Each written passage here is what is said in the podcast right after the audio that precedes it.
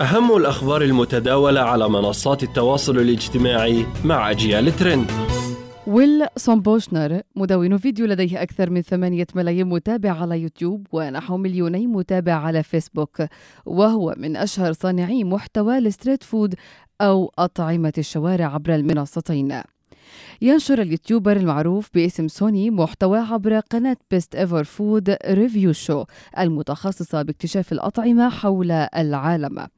نشر سوني أول فيديو عن رحلته إلى مصر منذ أيام وكان بعنوان مصر أسوأ مكان للتصوير في إفريقيا. وسجل الفيديو الذي يعتبر تقديما لسلسلته عن أطعمة الشوارع في مصر. أكثر من مليوني مشاهدة في غضون ساعات من نشره.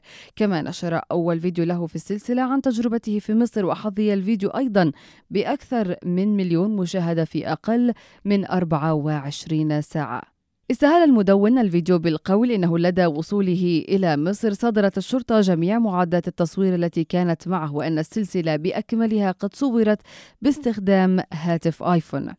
انتقد رواد مواقع التواصل الاجتماعي وصانعي المحتوى عبرها ما فعلته قوات الشرطة بالمدون الأمريكي وتساءل البعض عن السبب وراء عدم استفادة السلطات المصرية من المؤثرين وصانعي المحتوى واستخدامهم لتنشيط السياحة وللدعاية للبلاد كما تفعل دول غربية وعربية أخرى.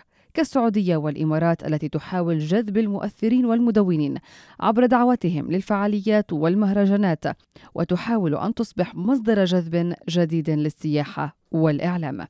لكن في المقابل حاول البعض تبرير ما حدث لسوني بالاستشهاد بصانعي محتوى آخرين قالوا إنهم أتوا إلى مصر ولم يواجهوا أي مشاكل أثناء تصويرهم.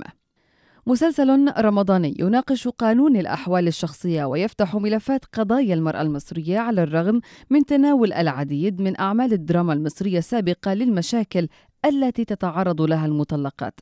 إلا أن المسلسل المصري فاتن أمل حربي الذي يتناول قصة سيدة مطلقة ما زال يشهد جد ما زال يشهد جدلا كبيرا عبر منصات التواصل الاجتماعي بين مؤيد ومعارض لتعديل بنود قانون الأحوال الشخصية الخاصة بالمطلقات في مصر.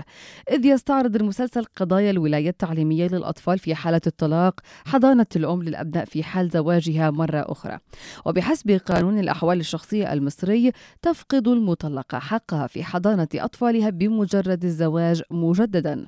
وقد أصدر المجلس القومي للمرأة في مصر بيانا عبر صفحته صفحته الرسمية على فيسبوك للرد على عدة نقاط تحاول مسلسل فاتن أمل حربي أن يعكسها للمشاهد.